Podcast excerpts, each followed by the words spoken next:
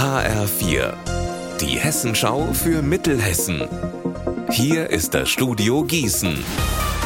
Hallo, ich bin Alina Schaller. In Weilburg-Hasselbach gibt es Streit um Windräder. Die sollen auf einer Fläche zwischen Hasselbach und dem Nachbarort Gaudernbach gebaut werden.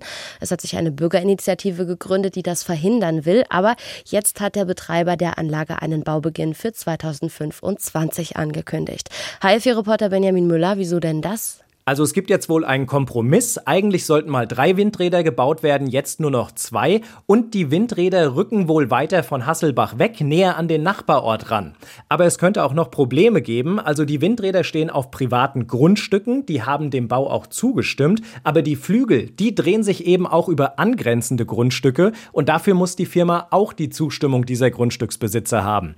Interessant ist, dabei ist auch Land der Stadt Weilburg, zu der Hasselbach gehört. Und die haben seit 2000 2016 einen Beschluss gegen Windkraft auf städtischen Flächen.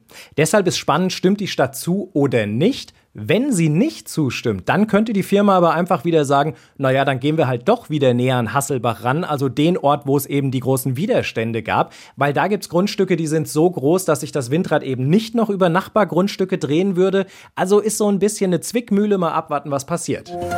300 Jahre ist es jetzt her, dass die Stadt Dillenburg fast komplett abgebrannt ist. Heute Abend gibt es deswegen eine Gedenkfeier. Der Brand wird mit einer Lichterinstallation nachgestellt und der Geschichtsverein spielt den Brand in historischen Kostümen nach. Eine kleine Reise in die Geschichte, die gibt es jetzt schon bei uns. Simon Dietrich, Stadthistoriker in Dillenburg. Die herkömmliche Erzählung ist eben, dass es eine Dienstmagd einen Kindsmord verübt haben soll und äh, in Dillenburg im Gefängnis saß und hier dann um zu fliehen oder wie auch immer aus Verzweiflung ihr Haus mit einer Lampe durch das Fenster, das Strohdach, angezündet haben soll. Das hat also gebrannt wie Zunder. Oben auf dem Schloss stand ja noch das große Residenzschloss der Fürsten von Nassau-Dillenburg. Da gab es auch Nacht- und Turmwächter, die das Ganze beobachtet haben. Also ziemlich schnell wohl auch Alarm geschlagen mit Kanonenschüssen. Und aus Herborn, aus den ganzen umliegenden Dörfern kamen eben Leute her, um beim Löschen zu helfen.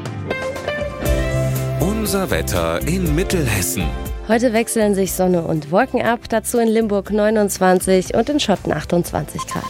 Am Abend und in der Nacht kann es neblig werden und das Wochenende wird wechselhaft. Ihr Wetter und alles, was bei Ihnen passiert, zuverlässig in der Hessenschau für Ihre Region und auf hessenschau.de.